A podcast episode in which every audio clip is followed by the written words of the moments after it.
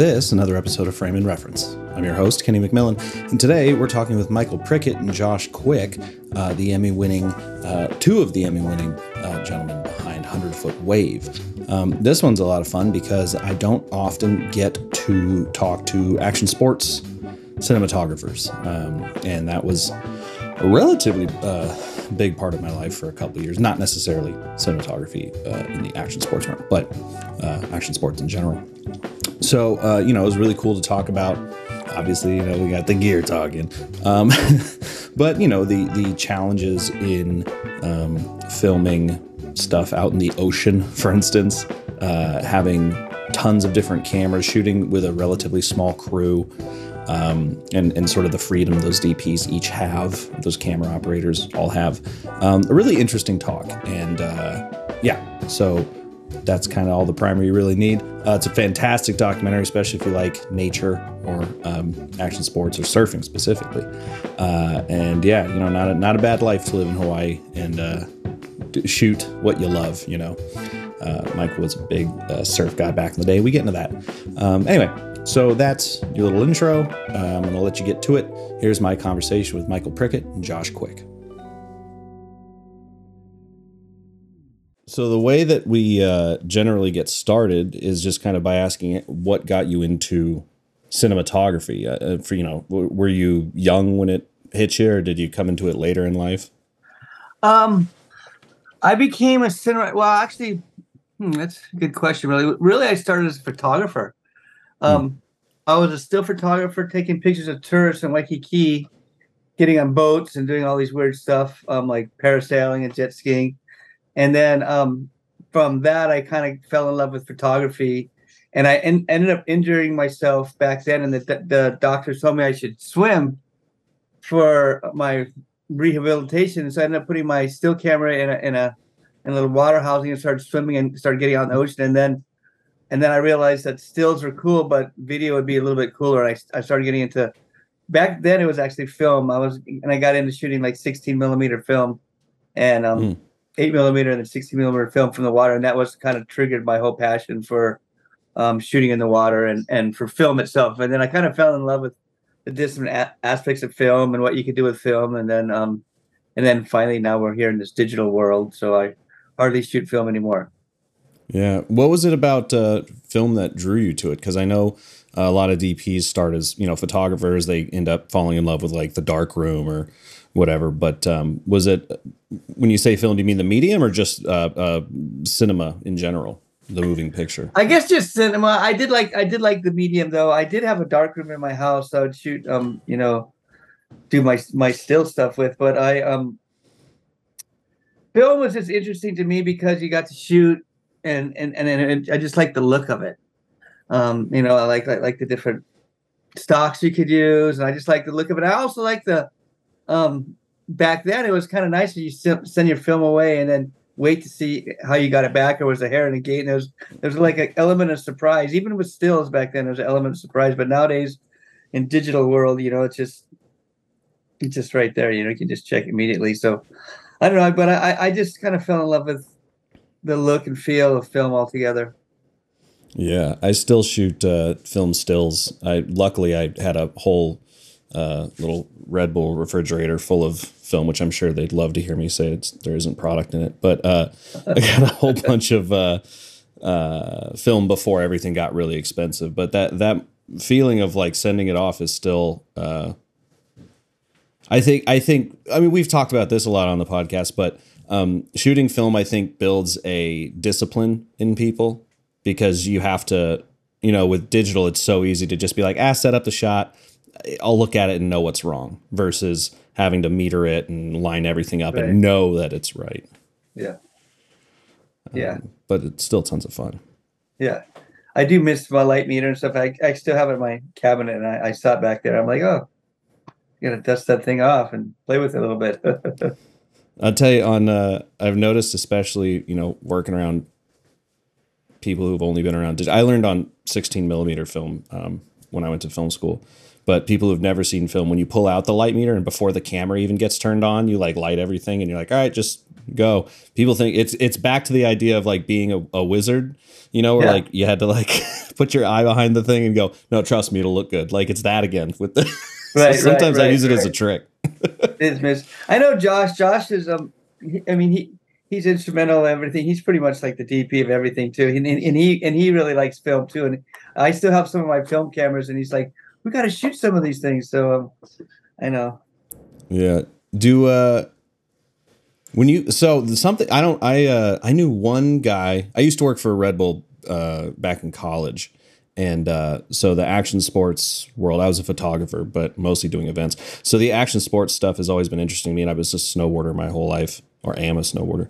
Um, but uh, the ocean photography, like uh, ski photography, snowboard photography, all kind of m- make sense. I get it. You know, there's some elements to deal with, but uh, the ocean guys always confuse the hell out of me because that's so much. Uh, you have to float.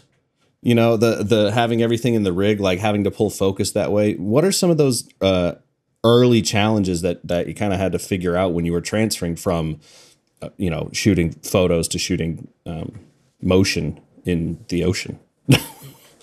motion, that's good. Motion in the ocean. Um, well, I mean, honestly, like pulling focus is really hard. Like a lot of a lot of cameramen, even to this day, they they make a water housing and they they're like a point and shoot. The monitors in the back, so they just they're just basically pointing and shooting. You know, um, I do like to have a camera that I put on my shoulder in a water housing, so I can rest it. and I can actually pull focus, and you can you can do some pretty cool stuff. But um, I think um,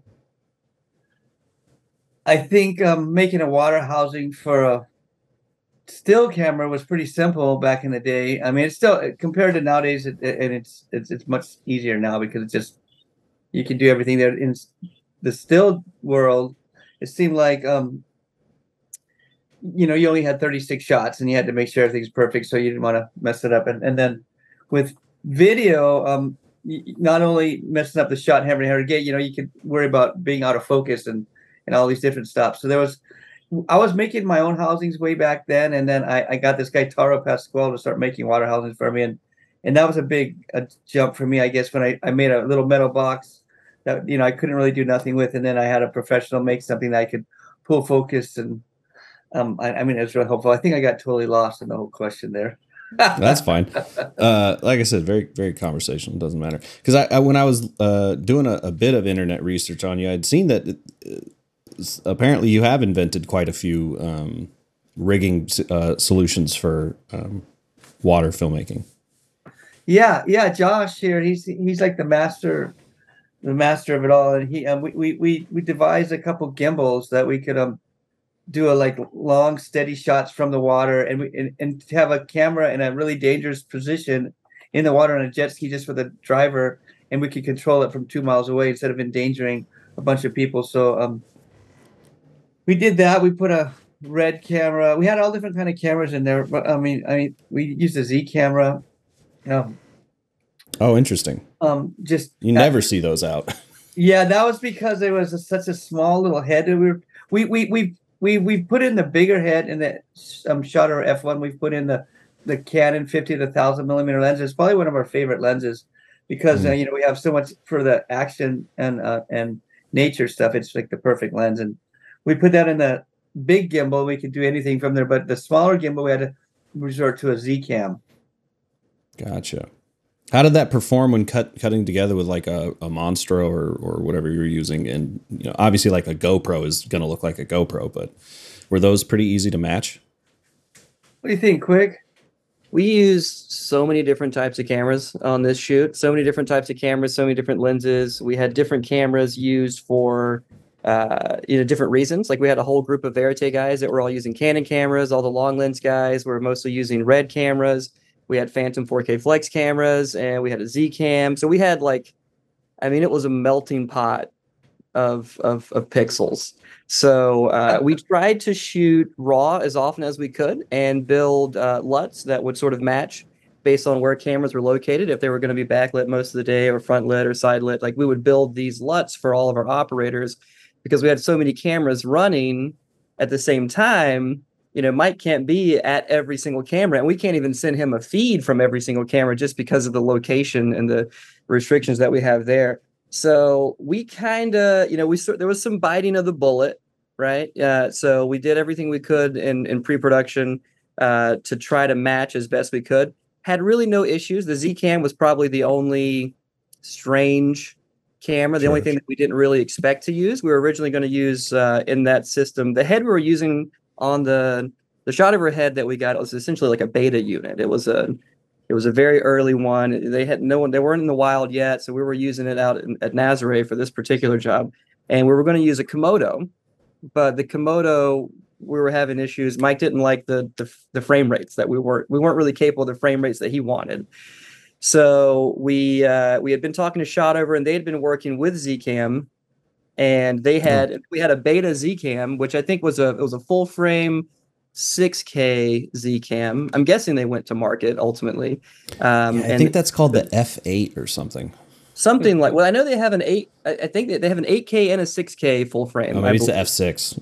It could be something like that. Yeah, it was. Yeah. Uh, it wasn't something. It was. It was hard to get a hold of it.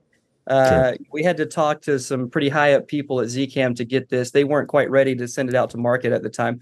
I've Um, never even seen one in person. I've seen every. I've held every camera under the sun except those ones. it's small, so it's it's like a, it's it's sort of like a. It, it looks like a GoPro on steroids, you know, like a, it's like a big GoPro. It basically looks like a sensor block. If you ever see like the Sony cameras sure? The Venice, you split it out. The Rialto, yeah. Yeah, so it's almost like that. It's just a sensor block with a mount on it. The mount's, you know, the PL mount's bigger than the camera uh, in some cases. And then uh, we had to mock up a, c- a control solution for it. But matching wise, it wasn't really a problem. You know, um, that camera was sort of a glorified action camera that was really, really close to the waves. Um, it didn't really have the dynamic range, I think, that we would have we would have wanted.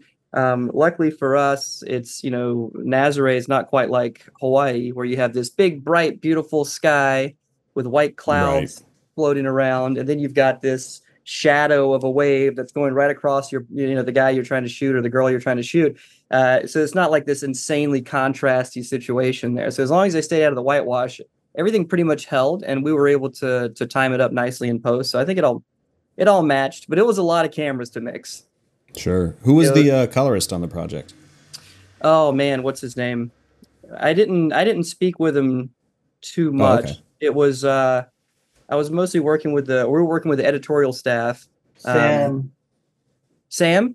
Sa- was Sam Sam, was an editor, but he wasn't doing the coloring. Yeah, yeah. No, I was mostly just talking to yeah. So those guys, uh, yeah, Chris, the director, was really I think he was he was mostly super involved with that aspect. Got it. Uh, And then all of our Verite stuff was with the C500s, uh, which is just a really.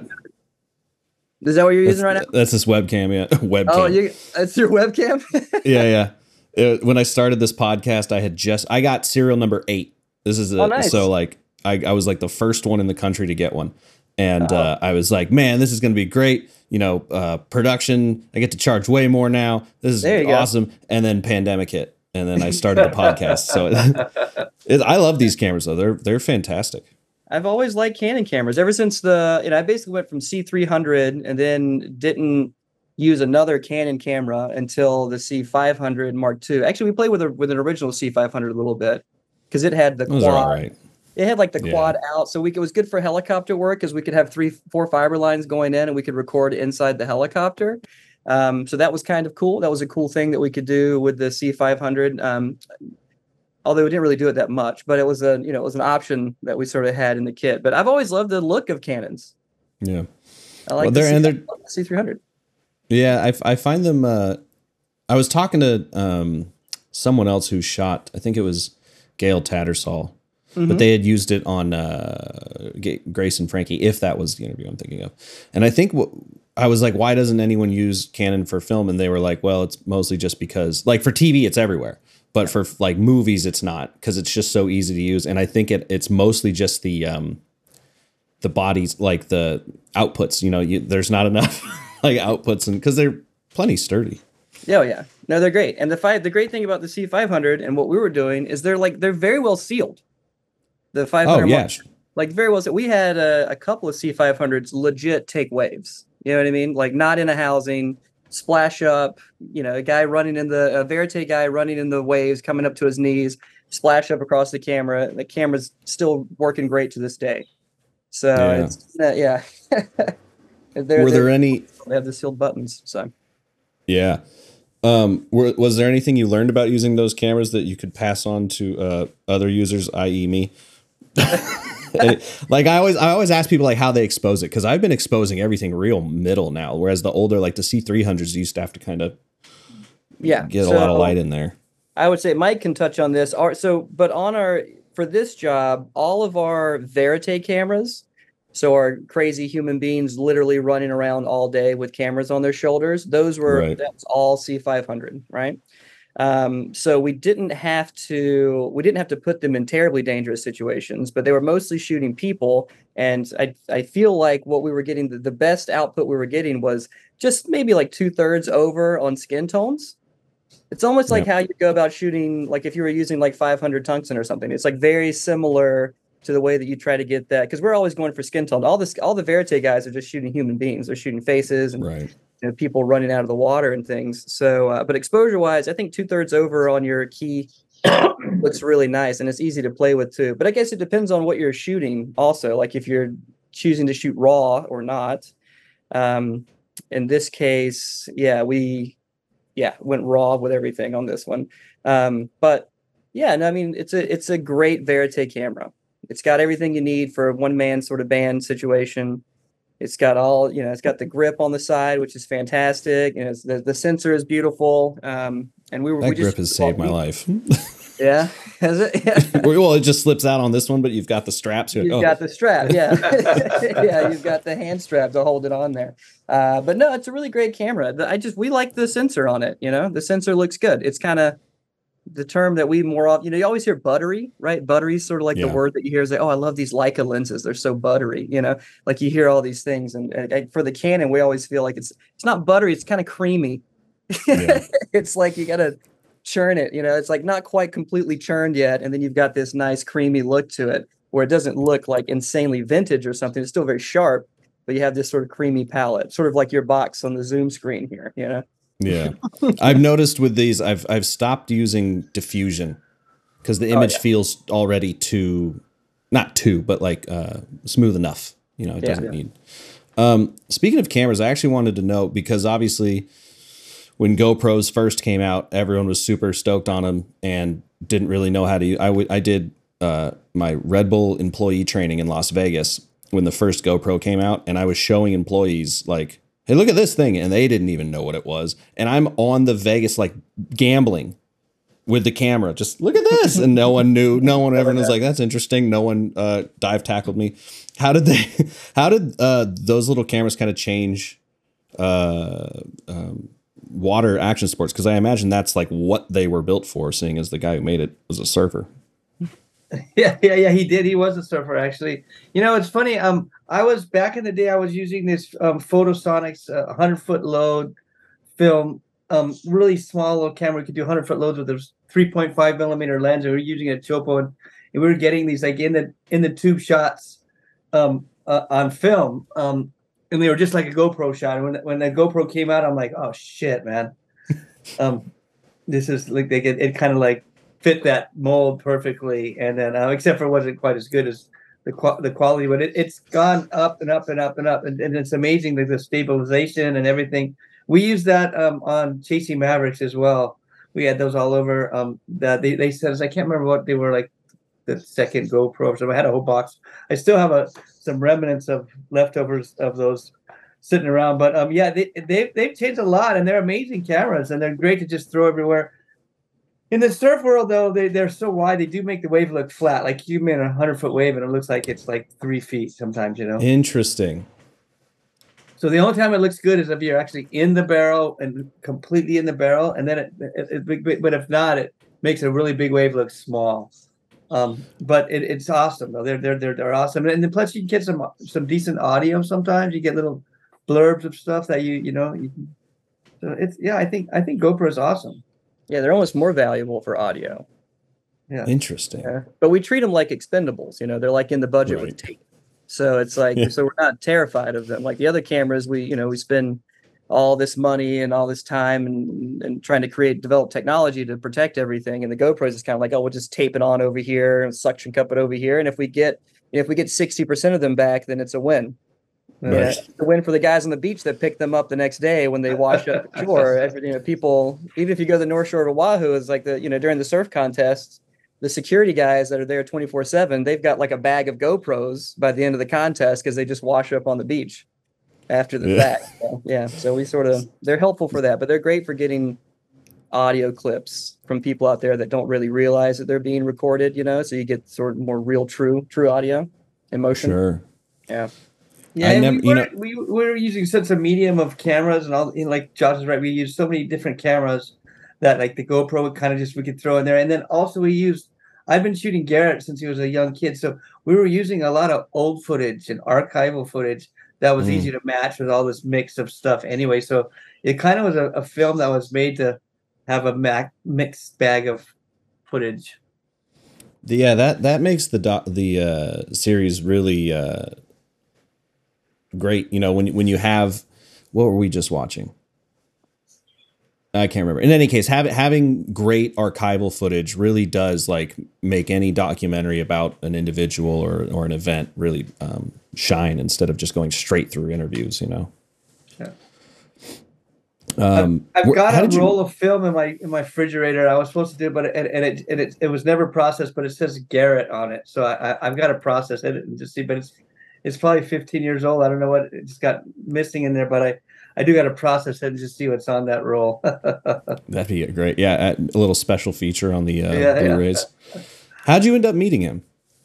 Um, his brother Liam was a pipeline surfer, and so I um his brother Liam used to make a lot of surf videos way back in the day. God, like thirty years ago, and so um, I would just give him footage for his movies a long time ago. Um, and then he his brother kind of took care of all the Japanese servers from Japan, and and I spoke a little Japanese, so I got to meet him through that, and then I met Garrett from Liam. Interesting.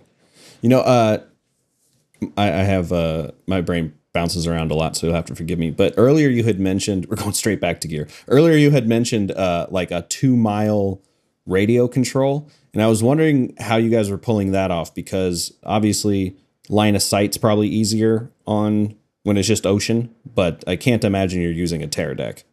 No, no Teradek. Um, but when a wave comes in between anything you're using, um, it, it becomes a problem. Um, but we, we Oh, use sure. the Abonair. Like Josh can probably explain better. Yeah, but the we Abonair system was it is is definitely hard to do. Yeah. Yeah, you. Th- I mean, you would think you'd have a lot of line of sight, but when the waves are so tall, you know, and your camera 100 foot, perhaps? trough- Yeah, yeah, perhaps. when you're going in between the waves, you know, we we, we tend to to there's a, a really good possibility we're going to lose it, right? There's our transmission. So we would use these um, uh, microwave transmitters. They actually came from the uh, broadcast world. They're made by an Israeli company called um, Air. So you- if you ever go to like an NFL game, you see tons of these things, and they're all like they're you know they're they mount onto a battery plate, you know, so they're all in the back of these guys running around with their broadcast cameras. So they had finally gotten to the point where um, they could transmit, you know, a significant distance with only a, I think it's a, it's it's a sub one frame delay. So the latency is like Wow. non-existent. So it's like seven milliseconds or something of delay. So our our latency is less than a frame. You imperceivable, right? You don't even notice it when you're operating. So we needed something that would let us that we could operate by. We needed like Right. zero latency. You needed to be able to operate. So we actually had two radio systems. We had uh, low, like not 900 meg, like low frequency uh, transmitters for camera control. So pan, tilt, zoom, that sort of thing. Uh, and that was its own standalone system. And then we had the Abonair systems that we would use to transmit audio and video. Um, the grand plan was using those using those transmitters. They also have because it's made for broadcast world. You know, they have that they have a whole secondary transmission built in where you know someone could adjust your iris remotely from the truck or whatever. You know, they they have all these control pro- packets that move back and forth. Uh, and our master plan was to ultimately tap into that to use that for pan tilt zoom and then have everything in one system that fits in one you know little little pelican case is easy to travel with we could zip around the world and do that but that's ultimately how we did it and we've been working with those guys for a long time our early on uh, test systems were using that system as well so they make like a portable system which is quite nice um, and that works. Yeah, works really well. We had some, you know, antenna issues one day. I know we went out there one day and we weren't that far away, and we were sort of losing connection and stuff. Which I'm surprised none of that made it into the into the documentary because they're, you know, like the director is sitting there filming me as I'm like trying to figure out why nothing's working. You know, and there's these massive waves coming through, and I'm thinking to myself like, oh, this is going to be a great show. It's just going to be me over just here, me like fucking failing. everything up. yeah, it's just gonna be yeah, it's gonna be a whole episode about just like us failing at the one thing we had to do, you know. But you know, we ultimately got it all worked out. It was great. So got some great footage and everything. So it's a very cool system. I would Yeah, like to- Chris Chris Smith had just finished doing the Tiger King, um, Yeah. Just right. Right. before right before this show, and and he mic'd those guys all up, and then so they were miking um, Josh and I up um, in the morning, and then we'd be talking shit throughout the day, and then and I would always forget mine was on. Josh was smart. He goes, "Oh, I turned mine off." I'm like, Oh, "Oh." yeah. I just muted Well, all day. The sound guys. I didn't think that something bad was going to come out there, so I was happy to see that we didn't get um, thrown under the bus too bad there. Yeah, that's a whole nother level of trust. I've had, I've uh, even just doing like random acting for friends. You're like, I just, or obviously talking shit about maybe an AD who doesn't know what they're doing, You're right. and they have their, they're like, wait a Never second, encountered that, so I don't know what that would yeah, be like. I've only worked on Or perfect you sets. could just go Actually, into the bathroom. You know what I mean? I don't know. You know. Oh, the bathroom Right. ones are great. Yeah. you, I- you always see the sound guy. I've seen that. He's just sitting there, and you go, Just immediately. Yeah. yeah. That's funny. Uh, you know that reminds me, Mike. You've uh, worked on a handful of um, feature film, like narrative films, uh, and I was wondering if you could explain to people who have no handle on uh, what action sports is like, like how those two worlds kind of um, uh, mirror each other and how they differ. I mean, you know, some are set up, you know, and you can set up, you, can set up a shot, you can block out a shot, you can figure out, you know, exactly how it's going to play out, and so it's very controlled. Um, and I think that's probably the biggest difference. Like when you're when you're dealing with Mother Nature, um, you can't block out a shot, and and and everyone's just kind of out there, and you're you're dealing with the the fog and the waves and the wind and the spray. So, so I think that's probably the biggest difference between um, you know, the narrative and the not narrative, you know, like probably How- Mother Nature, yeah.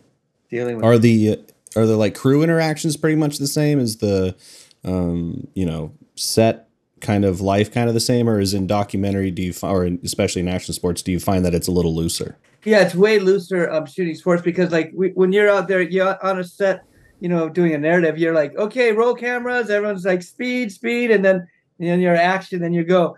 Basically, when you have 15 or 20 cameras shooting um nature or something or waves out there, they're scattered all up and down the beach. You're basically not each guy sees a different wave or something happening. So you can't tell each guy to roll camera, this, that. You have to have trust in your cameramen that they're getting what you want and, and then they're relaying to you or to Josh or quick whatever questions may pop up. But you you don't have the luxury of looking at all the cameras and rolling and doing all that. I mean, and, some some cases we get to look at some cameras, but we can never look at them all.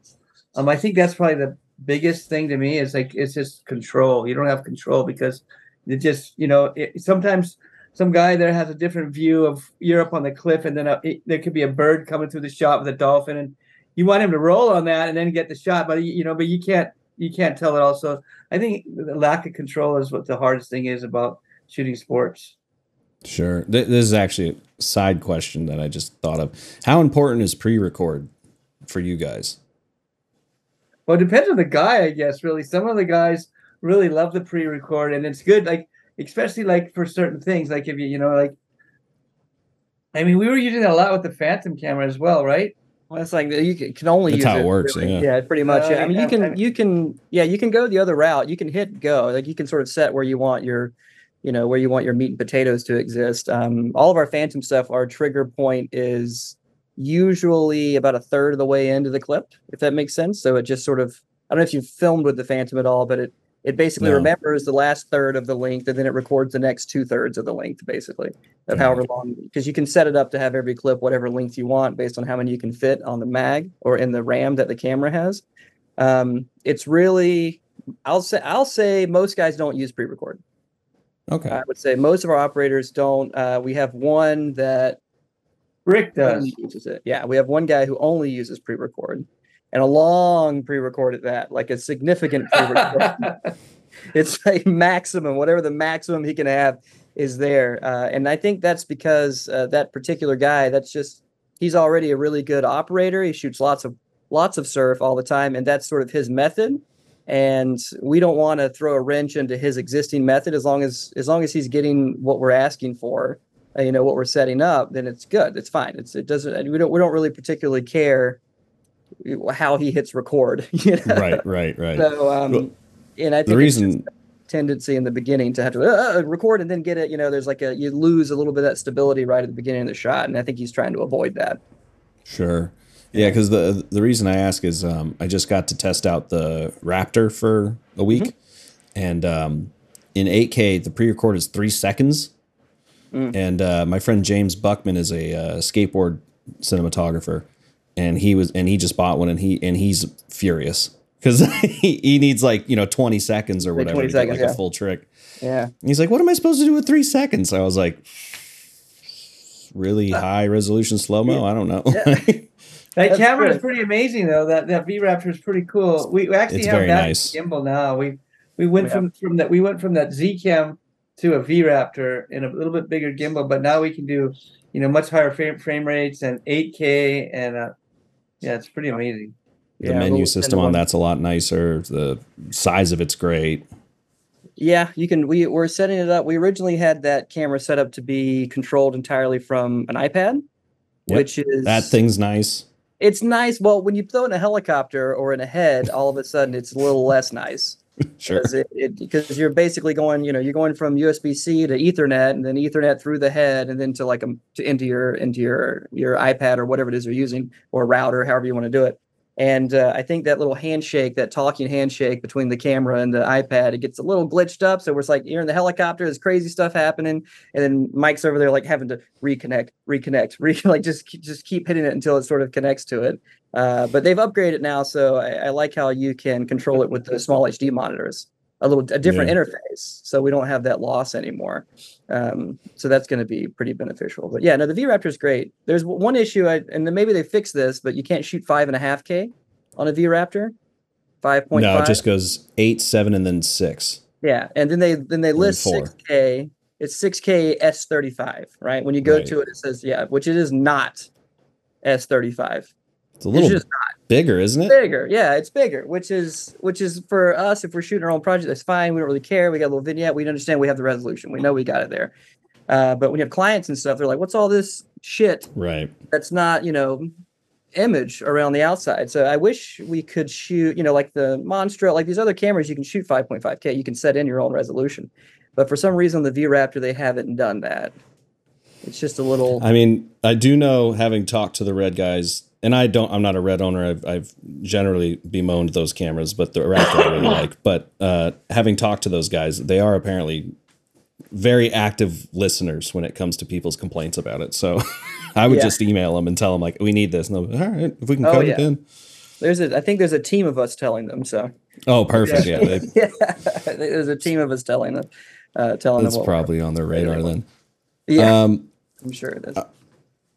Mike, I wanted to ask, uh, especially growing up in like an action sports environment, um, I was wondering if you could speak to the mentality of these athletes and maybe how, or if that's uh, kind of rubbed off on you at all. Because I know I have a friend who was a, a professional motocross rider for Red Bull, and his the way he he quit that and became a painter, and now he's his paintings go for tens of thousands of dollars, and he's painting all the time, and like he just took the track mentality and applied it to art um, and I always try to apply that myself. And I was wondering if if that has kind of rubbed off on either of you. I mean, for me, I mean, I was a surfer originally, and Right. um, and um, and I just always, you know, wish I would get like get a good picture of yourself or your friends because you'd be paddling out and you watch your friends in the tube. You're like, oh, that's so sick, and you'd talk about it to each other. But back then, there was not much, you know, stuff. And then when I started taking pictures, I, I kind of liked it, but I was, I'd still like always go surfing, and then at the very end, I'd go out and shoot a little bit, and and then after um after I knew I wasn't going to be, uh, you know, a big winter um, surfer, but I, I enjoyed shooting pictures. I kind of started shooting more and more, and then I I got to the point that I ended up not even bringing a surfboard. I just brought camera equipment, and I just borrow like Kelly Slater surfboard or whoever surfboard to go for a quick surf. But um, just borrow his surfboard, like you know Yeah. we all do. Yeah. yeah, yeah, yeah, yeah. Or, or, or any of the pros because I, I would be traveling with them, so I would you know would, would trade off. But um, I think um, I mean, I don't know if it ever rubbed off on me. It, it just made me uh, realize that I wanted to, that someone should be getting pictures of these guys in these waves and these these these angles that people never got to see. Like you dive under a wave and you see go go guy go by. Back then, no one see that. Now everyone does it, but like 30 years ago, 40 years, I think it's been 40 years since I started shooting. Um, no one did that back then, and so it was kind of so cool. I think that's what intrigued me is to get these unique shots that I saw when I went surfing myself, and then, yeah, Yeah, it is. Uh, it is interesting. I mean, the, uh, overall, the the ocean's you know the the least uh, seen of any part of our planet, let alone just you know below someone. So it is it is really cool to be able to share uh, a more um, personal experience with people, especially if they're you know not part of that culture that that world.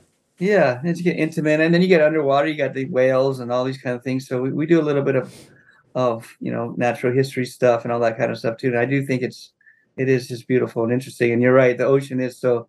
It's kind of like going to the moon or some to space. It's still so uncharted. Yeah. Uh, you don't have to if you don't want to, but I was wondering if you guys could share some, um, maybe some surprises, some some happy things that happened, and maybe some uh, some setbacks that maybe people could learn from, or or uh, yeah, you know, maybe some something that uh, didn't quite go the the way you planned, and how you how you uh, problem solved through it.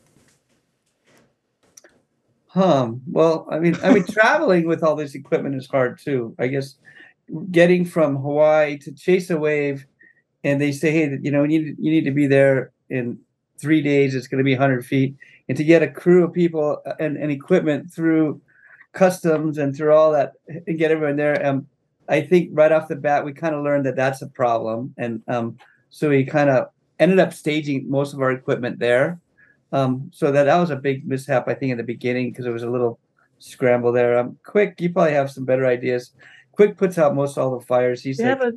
Do we have a? I don't remember there being a scramble to get the equipment there. Was there? We we uh, we got it all there, so that worked. and we went- succeeded. Yeah, we have to move equipment out. Like I have like around me on my desk, I have like multiple Carnet documents just sitting around for different gear that we have in different places around the world, uh, or that's ready to travel. Um, I, I I would say, you know, if you're if you find yourself in the industry and you're and you're gonna have to start traveling a lot, uh, and you have a, a big kit like we do, which uh, we normally travel with two or three pallets of stuff. Um, you know, you want to get a really good sort of like freight broker. Ideally, one that works in the film industry or the entertainment industry, someone who works for someone who moves equipment for like, you know, big band like ACDC and things like that. Like these guys can make magic happen. So uh, we have a guy named Adam Prohaska. His company is um, Atlas, and he, I mean, he's moving gear for us right now. He moves gear. For, we have equipment in Tahiti that's on his way back here. Like he's moving it. Carnet's there. It's all coming back. Um, those those having guys like that are lifesavers. Where you can email them at like ten o'clock at night the night before and be like, "Oh, I got to get all this stuff to Portugal really really quickly," and then the next morning he's like, "Okay, there's gonna be a truck at your house at like ten thirty in the morning." And it's. Or one time we just had like someone in a minivan show up to pick up some gear, and then I was just like, I hope this is the right person that I'm giving, you know, like a you know 1.3 million dollars worth of GAC to, and then Right. they just disappear with a van of equipment, and then uh, you fly out to Portugal, and no, there it is. It's oh, it worked. So that's great, you know. So you you find somebody that you trust, and then you can really travel. Um, big i can't really think big speed bumps i mean every day is just you're just living on a speed bump so i guess you're just waiting for the mountain um, right. I don't think we ever really hit any mountains on this one. Um, you can't plan. The second we would try to plan, we'd wake up, you know, before the sun comes up, and we're standing out there on the cliff, and you can't see anything. It's just fog. You know, you can't even see your hand in front of your face. Uh, everyone's all ready, and then you just get phone calls like, "Nah, uh-uh, we're not can't shoot anything." You know.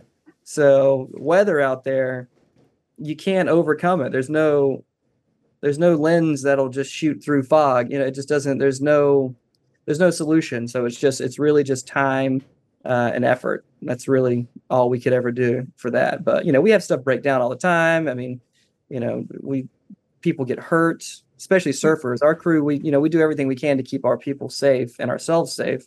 Um, but the surfers that are going out there, they, you know, they're doing their own thing. We're not we're not calling Right. up surfers saying, "Hey, go jump in the water and do this. We're going to catch it." You know what I mean? Like, Right. uh, and not just for liability reasons, but we don't want to put anyone in a position where they're uncomfortable.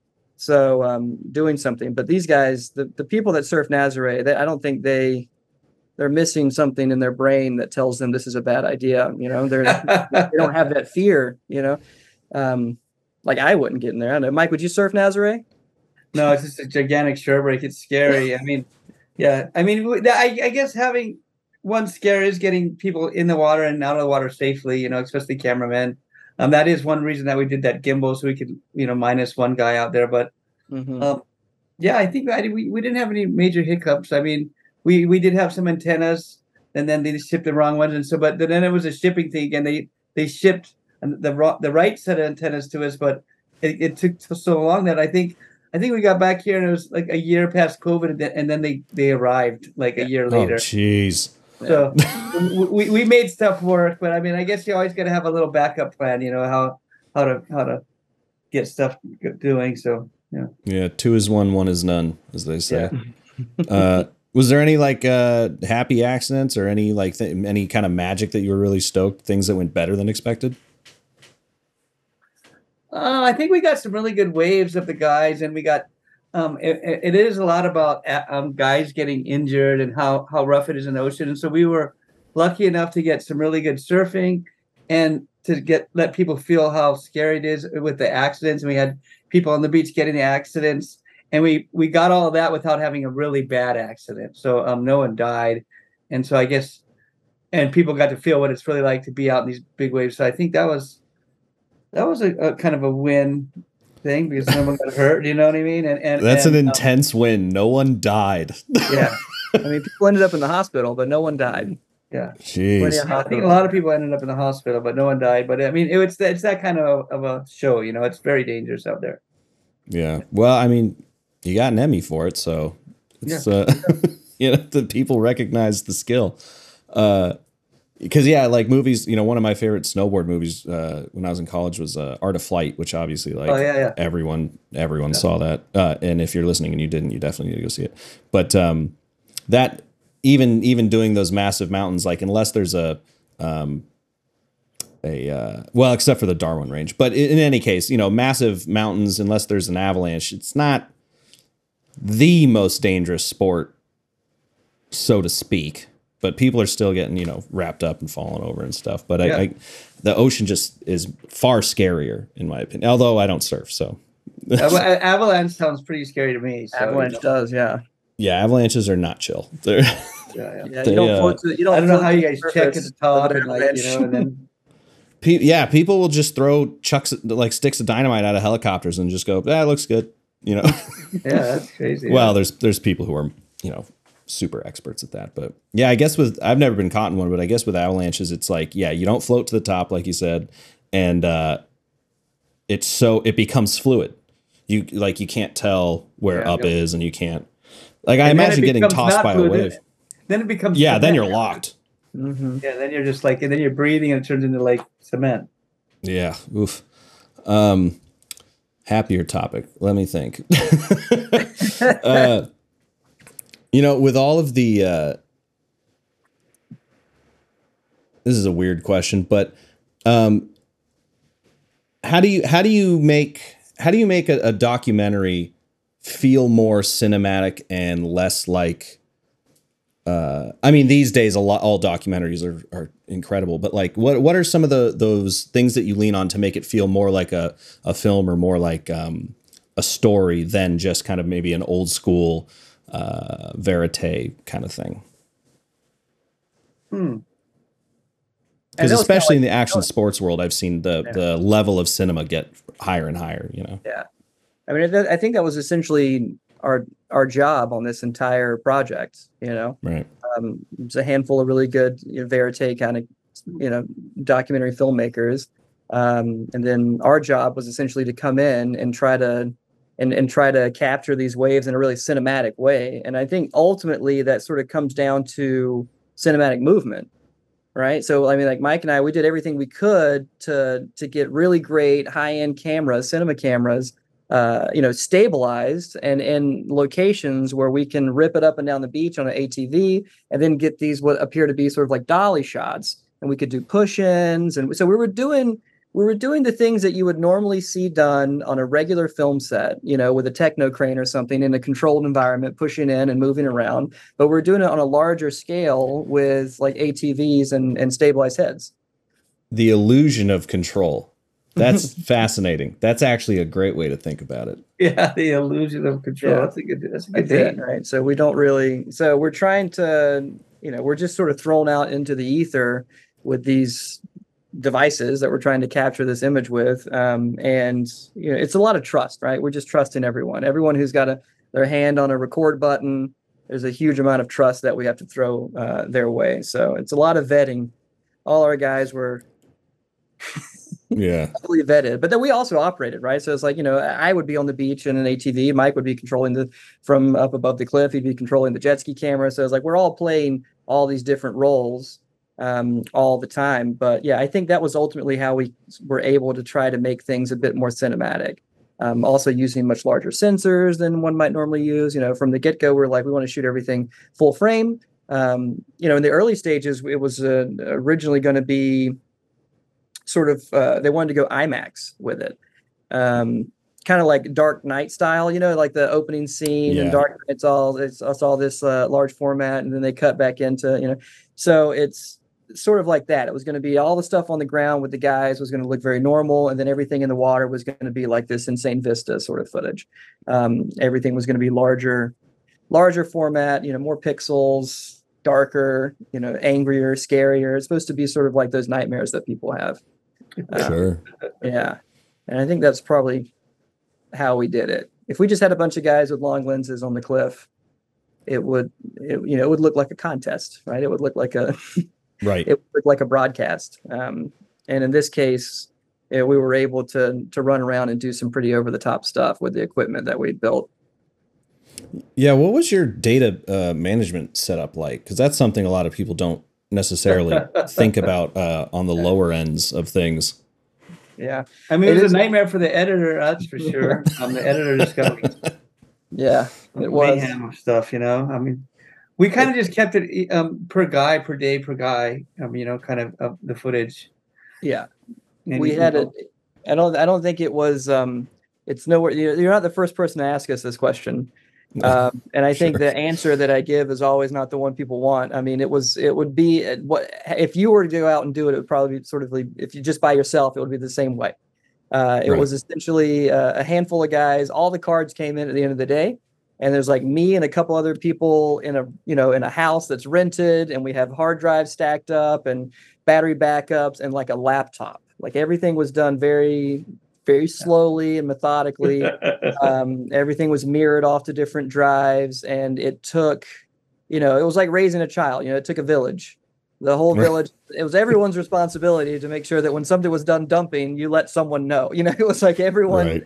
Everything was rotating through so it wasn't because you know in, in essence it's a documentary with a you know with a documentary budget um, so we don't have uh, you know a different dit for every camera system you know we don't have data managers for the different units uh, it's kind of just it's a tight knit group of uh, of people that are working and living together uh, in in Portugal, and it ultimately worked out. So, the, but it's nothing glamorous on that. Right. end. yeah, sorry if I let you down. Oh no, no, no, that's the. I mean, but I think that's almost. um uh What am I trying to say? Like, I think anyone at any level hearing that goes like, okay, it's not makes things feel more achievable if you're doing it the Yeah. same way. You know, someone at home is is. Yeah. Oh, yeah. it. Totally. Yeah. No, it's great. Yeah. I mean, we were responsible for all that media. Yeah, it was spread over such a long period of time, and with the budget we had, there's yeah, yeah, yeah everyone had to have a few different jobs. Of Oh, yeah. course. Yeah. The uh you know it's it's uh, the, the it's especially nice with uh, programs like hedge where it'll send you a text message when it's done dumping so you don't Yeah. have to just stare at it the whole time Yeah. Hedge is great. I haven't transitioned to Hedge yet. We still use uh, Shot Put. Shot Put Yeah. Pro. But I, have a PC, just- so Ah, no sh- Yeah. no shot put for me. ah, it's all right. I Hedge is great though. I love Hedge.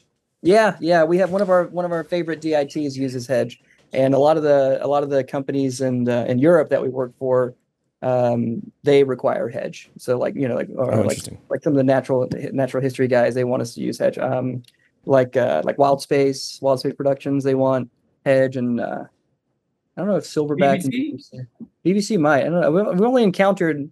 It's only been people in Europe that are like, you need to use this very specific program to to checksum. You know, you're. Uh, yeah. That, that that probably is BBC. I've spoken to a few BBC cinematographers, and they've said that there's they just get mandates. This Yeah. is what you're going to do. Yep. Okay. That's how they do it. Yeah, they give you man. They give you very. The yeah, it's. They, they I guess they've been doing it for so long. You know, they don't want to take any risks. That's actually uh, brings up an interesting question. Is like w- working with ostensibly every network under the sun and, and plenty of studios. Like, do you? Is there certain ones that you uh, really love working with that that uh, obviously you don't want to say which ones you fucking hate, but like Yeah. any any are there any ones that kind of like stand out as really cool to work with and uh, let give you a lot of creative freedom maybe? Hmm. I mean, I would say all of them really do. Yeah. I don't hate. I don't think we hate any particular. They're all just people, right? Like there's all you know when you're when you're first getting started and you look at these companies and you know like oh Paramount or you know you look at these big companies and you think oh it must be terrifying all these people in suits. But then you know you especially during the age of COVID you know you have these meetings with people and it's no different from what's happening right here. It's just some guy in his living room or whatever Right. talking about like a great idea and we're going to go shoot it or something. Um, but yeah, most of the natural history people are it's run very much like a business. Um, So on their end, it's you know it's a lot of they, they've been around for so long. You know when you're like when you're doing a when you're doing a we did this one thing. Mike, what was that thing? We did. Um, I think it was with the volcano. What was that called? oh I can't. That was a David Attenborough. That one. Yeah, it was a David, which Um, was insane, right? To go shoot Oh, I, stuff. I got to interview uh, Gavin Thurston. Oh, Oh, that's very cool. It, it was Yeah. called the Perfect Planet. Perfect Planet. There we go. It was a Perfect Planet series. I think it, it- ultimately I don't remember where it went. I think it went. Was it? I don't know. Maybe it's Netflix or something. Probably not Netflix. It's probably something else. I'm not sure. We watched it. It was it was great. And like that that company is uh, Silverback, Silverback, and they're uh, you know they're just so pro. It's like everyone working there. It's just everyone's so professional. It's, Well, they're very good at like even when they ask you like you, you know for like if, if they want to get stock footage, it's like basically they ask for the moon, right? They want all rights in perpetuity, all this kind of stuff. And I think they have a this this this thing they go through, and then tell you like, oh no, you can't. And they're like, oh, okay, no problem. But and they they, they present it so that you get kind of scared, like, oh no, no, okay, if I'm gonna mm-hmm. make the sale, I got to do it there. But you know, you can actually negotiate and say, hey, you know, because it's like you know, if you got a UFO and then you sign that, then it's gone, and that one Yeah. UFO, you know, they're gonna shelter all their shows. So yeah, yeah. UFO. Oh, Yeah. I'm just saying something that you You know. capture something it. Oh, oh, oh, oh, oh. yeah, I didn't. yeah. Duh. Yeah, Um, like you know, we got some lava, we got some stuff that you know you don't you don't get that many times in life, and then it, it's valuable. And then we we've we've sold some, and then we've got tricked into like selling it for i- in perpetuity that we can never sell it again, and we basically lost that whole footage for just a, a quick sale. So, um, yeah, they're they're very talented, and they know exactly what they want, and they so yeah. Yeah, Yeah. because I saw you guys sell uh, stock footage on your productions website. It's just right there. You can get it. Is that a um? Because there's obviously like uh on the extreme lower end, you know, you've got creators selling LUTs or whatever Mhm. production packs. Uh, is is stock footage like a considerable part of your income? Like, does selling stock footage kind of enable you guys to do more, or is that just kind of a nice little side? So it's just a little. It, it used to be huge. Way back in the day, it used to be gigantic. We used to get so much, you know, um, uh, sales on stock footage. But nowadays, you know, everyone has a phone, everyone has a GoPro, and, and it's kind of, it's definitely um, gotten watered down. yeah. Mm. But um, but it, it is every once in a while we do have some, you know, like someone Samsung or someone comes out with this great TV and they want an 8K this, and sometimes you can get make a big sale. That's like, oh, this is a good sale, but then hmm. it, it's happening less and less compared to like years Sure. ago. Years ago, when you, yeah, you, there was only like five or six really good photographers running around shooting film, 35 millimeter, 16 millimeter of this stuff. That footage was valuable, and you could sell it over and over again. But now, now people got it, and then a hundred other people got it, you know, at the same time because of their iPhones or something. You know, it's like Yeah. I don't, you can't do anything illegal nowadays. You'll be busted. You know. Yeah. Yeah. That is that is actually a big part of uh, uh, action sports, at least the ones I've been privy to, is just um, stealing shots like crazy. Yeah. Is that uh, probably not this documentary, but was that a larger part of maybe the earlier work?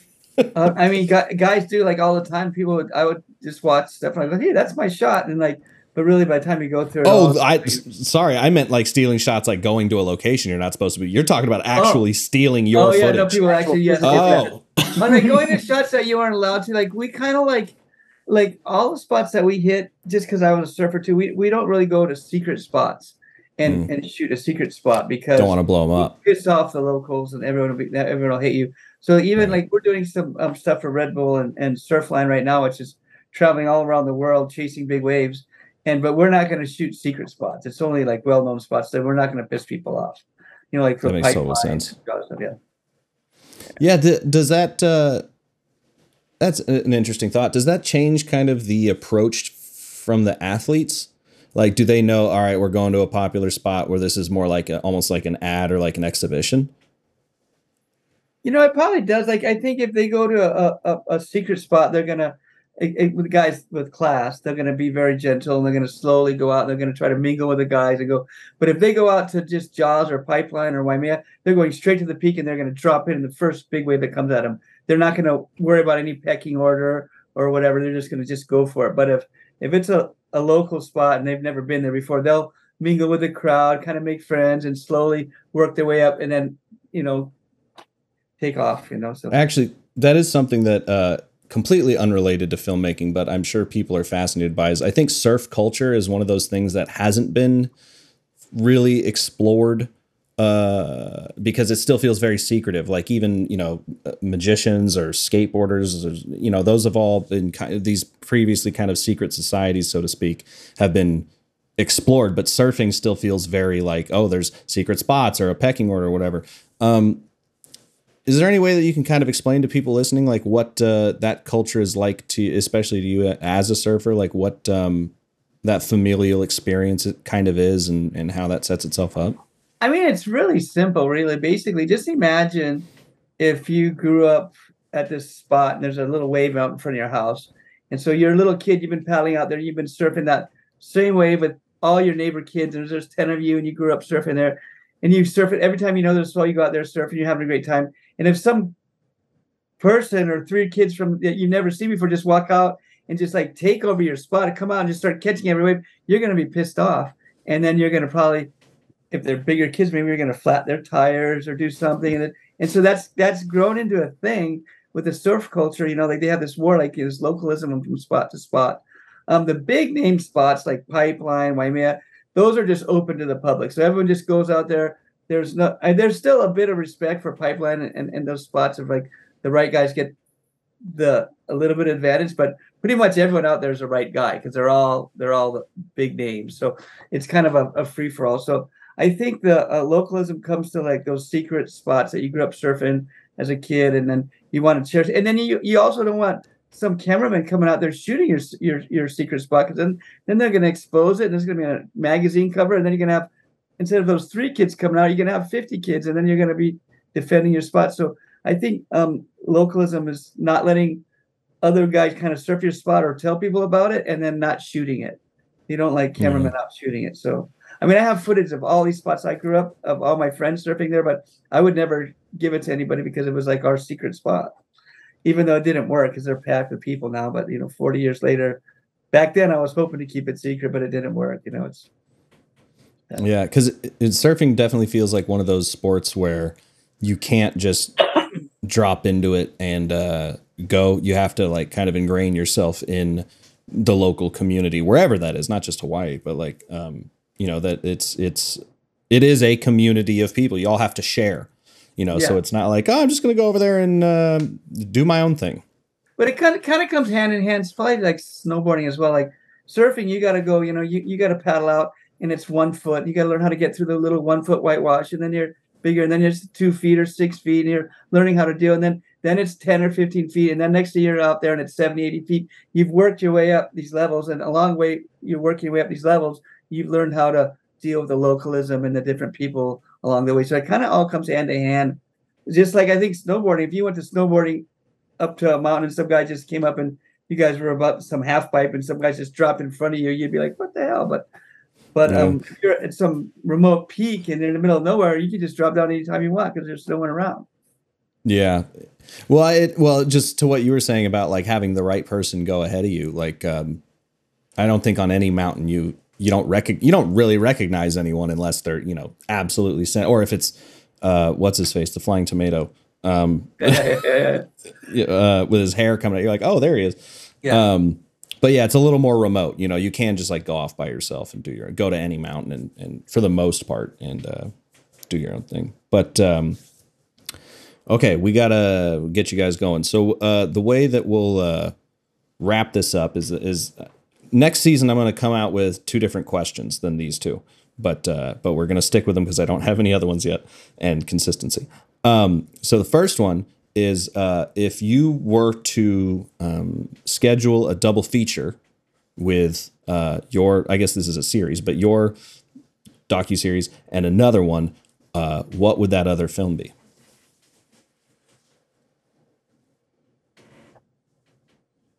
It's got to so be i a guess we got two separate films. No it can be anything. Hmm. So it'd be a double feature with Hundred Foot Wave, and then we pick the other one. yeah or Oh, two in this case Hmm. and it can it can mirror it it can contrast it it can be you know Mirror it. I mean, I, it's I, it's your uh, it's your double feature Ah. like the edge of unknown is, is kind of like a mirror of it. I don't know if you've seen that one. I was gonna say. i have was, not no I was gonna say No Country for Old Men. okay cool Start with that, right? You start with that, and it's like this weird no sort of soundtrack, right? It's just like this weird thing. By the time the movie's over, you just have this very eerie vibe about your being. And then you just go into like a nightmare situation of six episodes of crazy waves trying to kill you. that's a great like- answer So it's like humanity is coming after you in the first one. You know, there's this darkness that exists within us people on the land in the world. There's no water in that film, like whatsoever, right?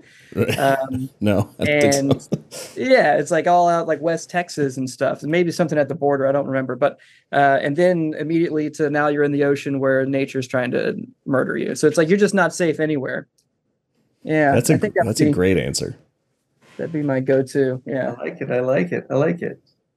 My, Where are you uh, located at now? Are you in California?